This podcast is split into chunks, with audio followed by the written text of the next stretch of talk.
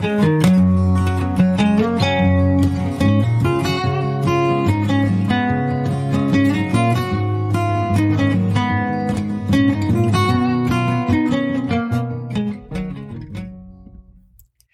y'all. This is Carrie D. Welcome to the Coffee with Carrie Homeschool Podcast. Join me every Thursday for some much needed encouragement, coffee, and conversation. It's my prayer this podcast will help you homeschool one step at a time, one day at a time, and one cup of coffee at a time. Hey, if you're blessed each week by our podcast, Coffee with Carrie, then make sure you check out my book, Just Breathe, and take a sip of coffee, Homeschool and Step with God. And then share our podcast with some of your homeschooling friends who might need a little encouragement too. You can also find me at Instagram at Coffee with Carrie Consultant or at our website, coffeewithcarrie.org. So stick around, pour yourself a cup of coffee, put your feet up, and take a little coffee break with me. I think, no, I know, you're going to be encouraged.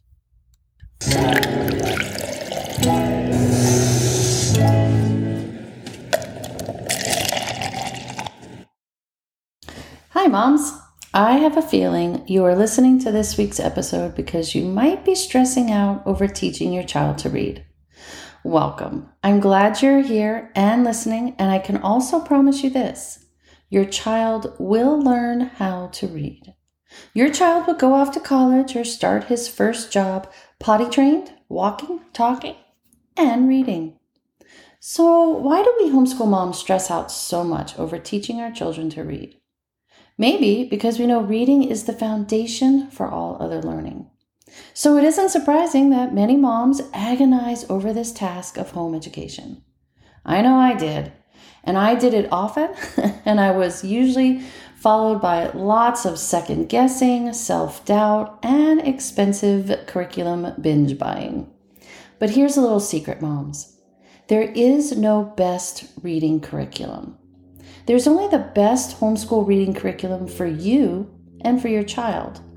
Whichever one gets the job done, why, that's the best one. And many moms don't even need a formal reading curriculum when teaching their children to read anyway.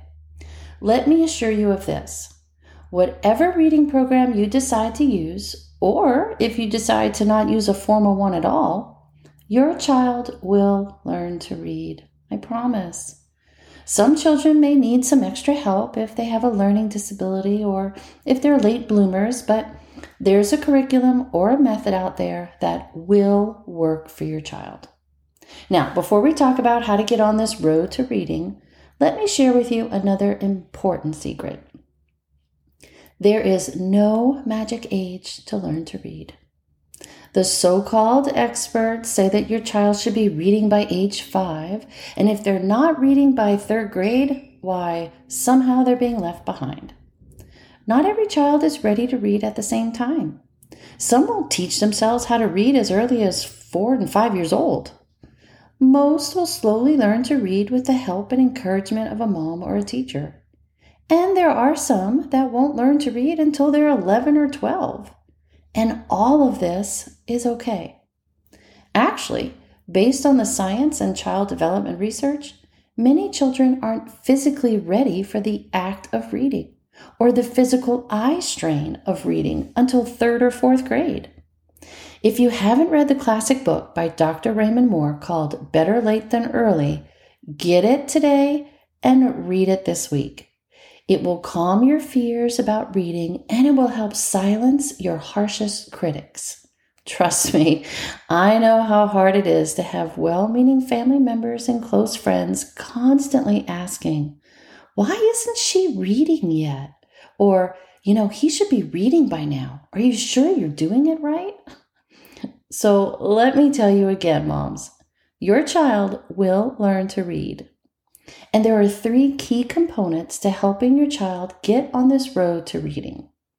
The first one is read aloud to your kiddos, even through the high school years. The second one is to have amazing conversations with them, which also includes some narrations. And three, and most importantly, be patient. Now, I know it sounds too good to be true and too simple to work. Now, remember, I didn't say it would always be easy. Some kids require more instruction and help than others, but the key to all of this is patience. And moms, please don't push your kids and don't rush them. Have confidence in the learning process. God created your child as a learning machine.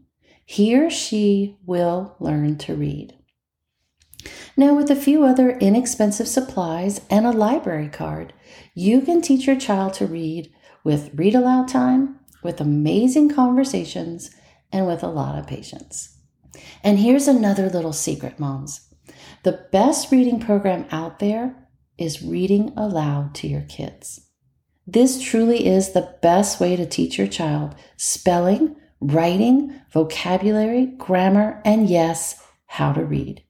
So read aloud every day. And I mean read anything and everything. And try to make going to the library a weekly or a monthly treat. And fill up those library bags and make reading and reading aloud a priority.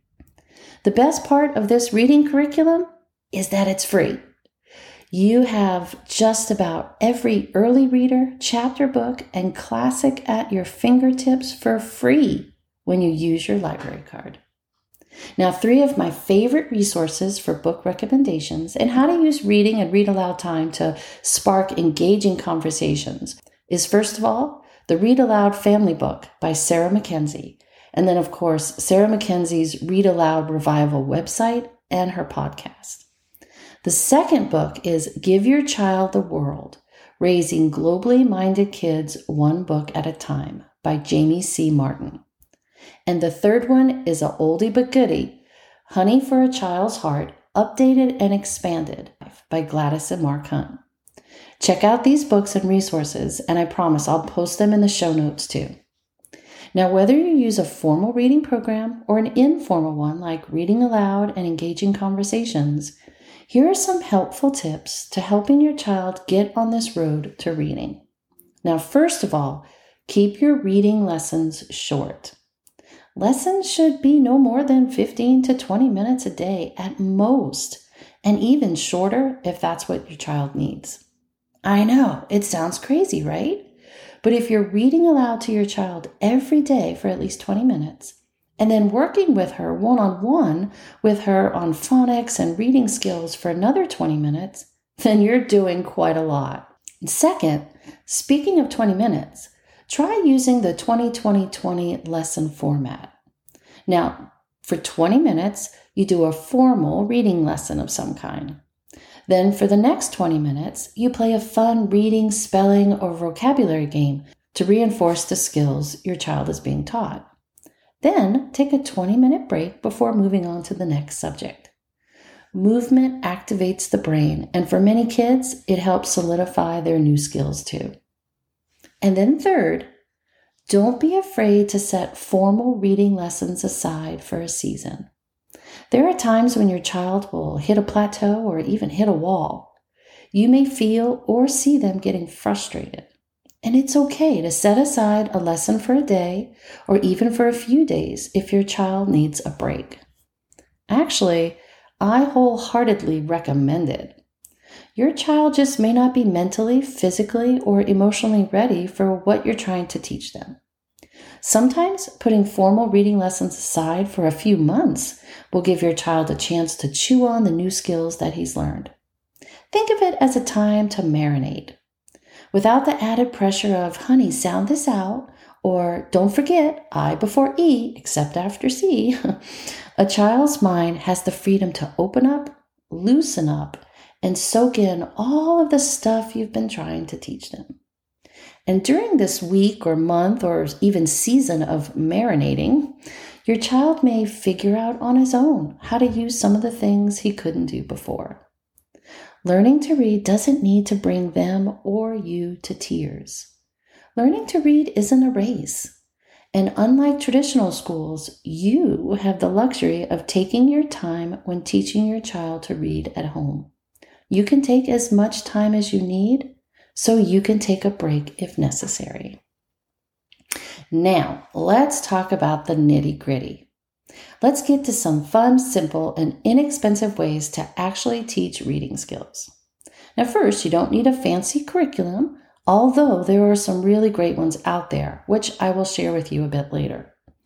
You can, though, teach your child to read using simple, stick in the mud kinds of literacy and reading activities. Now, here's a list of some of the basic supplies that we used all the time and that I actually got from the dollar store. I always had on hand index cards, white and colored. I had tons of Play Doh and all kinds of it and all colors. I always have on hand post its, all colors and sizes, little mini whiteboards, plastic bins, and I would fill them with flour and sand and sugar, and a bin with whipping cream and a bin with cornmeal. Really, bins with anything with a unique texture. And I always had a bin with ivory soap that I exploded in the microwave. Yeah, you heard that right. This stuff is the bomb, but it only works with ivory soap. You put a bar of ivory soap in the microwave for about 30 seconds to a minute.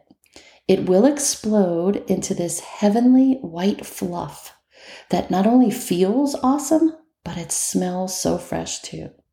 Anyway, I would blow that up one day in the microwave and put it in our little bin. Also, I had tons of ABC letter cookie cutters and then, of course, those magnetic letters or little Scrabble tiles from our old Scrabble game or bananagram game. Now, don't forget to keep reading aloud to your kiddos. But when you do do some formal lessons, start with the letters, of course. Help your child learn his letters and the unique sounds that they make. Learning to read is a lot like learning to talk. Our kids heard us talking to them then they experimented with their own sounds, and then they began to connect sounds to words, and then words to physical things, and then finally they began to recognize and write these words down. With reading, always start with hearing and listening first. That is why reading aloud is so vital and important. Then start with those letters. Help them connect what each letter looks like to the sounds that they make. And you've probably been doing this since they started talking. But keep doing it. But now, just be more intentional about it. Now, here's another really great activity. Have your kiddos write letters in the air. Air writing, or sky writing as it's called sometimes, is when a child writes the letters in the air using big arm movements. And as they do this, they also verbalize or speak out loud the letter or the sound that it makes. Or if they're air writing spelling words, then they say the letters as they air write them. Air writing helps children remember letter formation, which cements that motion memory, which is very different than visual memory of what the letters look like. This really helped my son, who has dyslexia, dysgraphia, and a visual processing disorder. Then write letters and words in different kinds of textures. So get those bins I was telling you about from the dollar store. And each day, fill it with something different. So one day you're going to fill it with flour, or another day you fill it with sugar, or another day you fill it with cornmeal, or one day you fill it with colorful sand or whipping cream or that ivory soap fluff that I told you about earlier. And as they practice writing their letters or their sight words or their spelling words, have them quote unquote write it in the texture with their fingers. Again, this helps stimulate a different part of the brain, and children who learn best with movement or with tactile stimulation will remember their letters and sounds and words better if they spend time each day or each week writing in different kinds of textures with their fingers. Now, Play Doh is another simple material to use to teach letters, sounds, and words. And you can use the Play Doh in different ways too. After rolling it out, children can use alphabet cookie cutters to cut out different letters or words and then arrange them. Children can also roll and coil the Play Doh like little snakes and then create letters or words this way too. And this is a really fun way to learn cursive writing and how to read cursive writing. Another super simple activity to do with Play Doh is to get a little mallet or a wooden stamper and then you write different letters of the alphabet that your child's working on on a whiteboard or on a laminated sheet of paper. Then give them a sound like ah and ask them to put a small ball of Play Doh on the correct letter that makes that sound. And then to smash the Play Doh down on the letter A. Kids love to smash Play Doh. Or go ahead and invest in some alphabet stamps and give your child different letters to write or words to spell with them. After rolling out some colorful Play Doh, they use the different letter stamps to spell the words in the Play Doh that correspond with the sounds given or the words given. Then do some tracing letters on laminated sheets of paper, or even better, just put some plain paper inside of sheet protectors. This is great practice and great muscle memory exercises.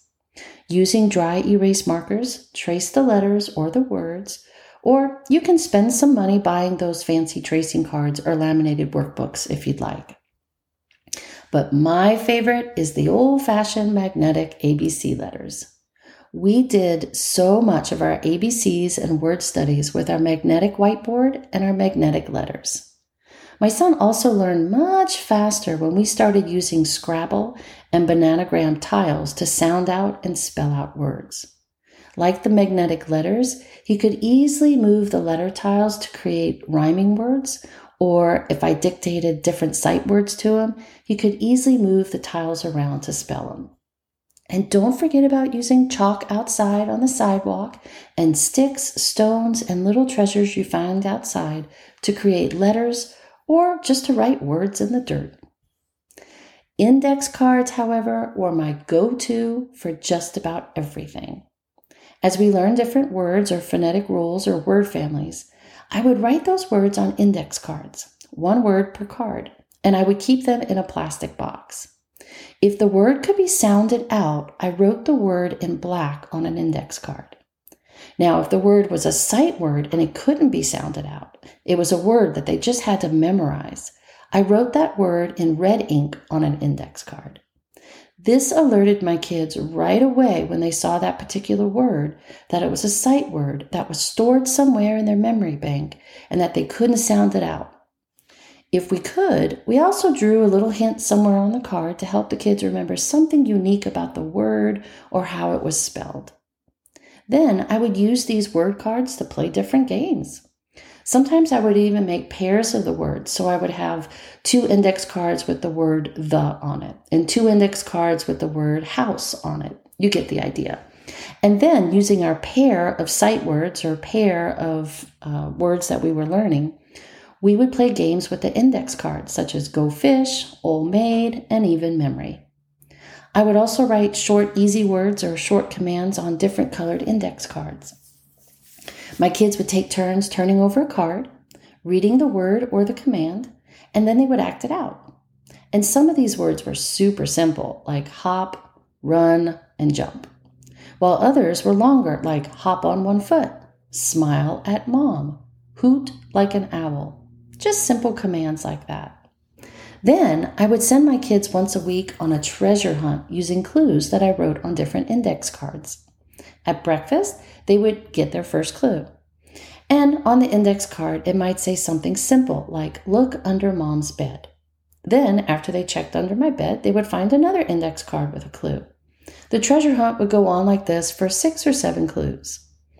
The last clue or the last index card always led them to some kind of treasure. And it was something simple and cheap, like a new box of crayons, or some slime, or a pack of baseball cards, you know, simple things like that. We used our big whiteboard and our little mini whiteboards we got from the dollar store all the time as well.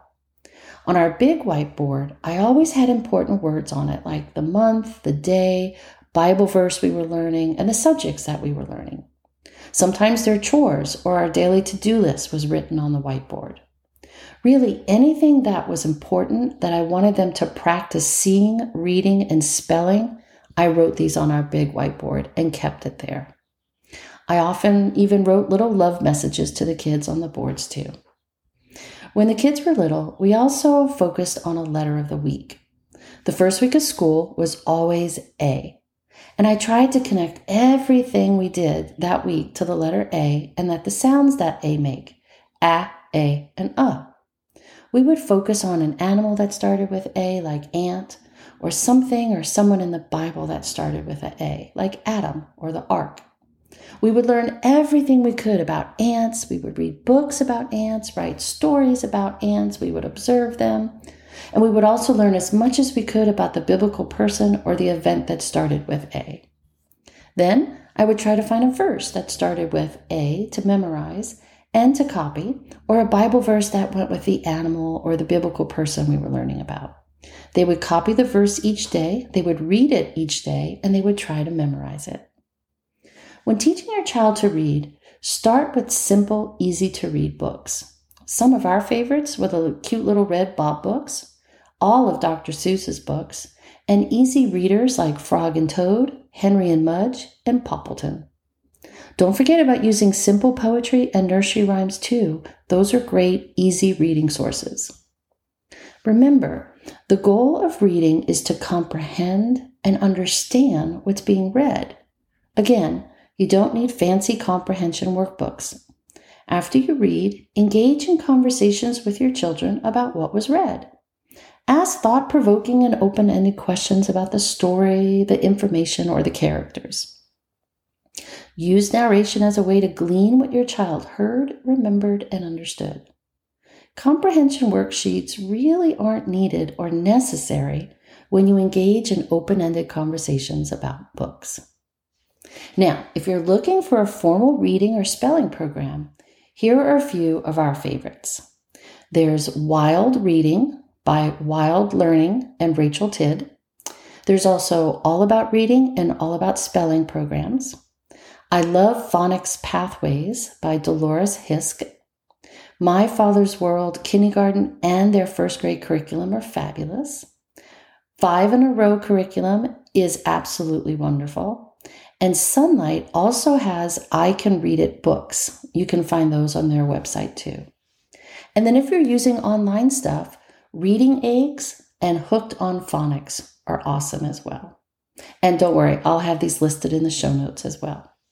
Now, if you're looking for ideas on how to teach writing, check out Coffee with Carrie Homeschool Podcast episodes number 20, 62, and 63. Episode number 20 is called Writing Lessons You Can Do It.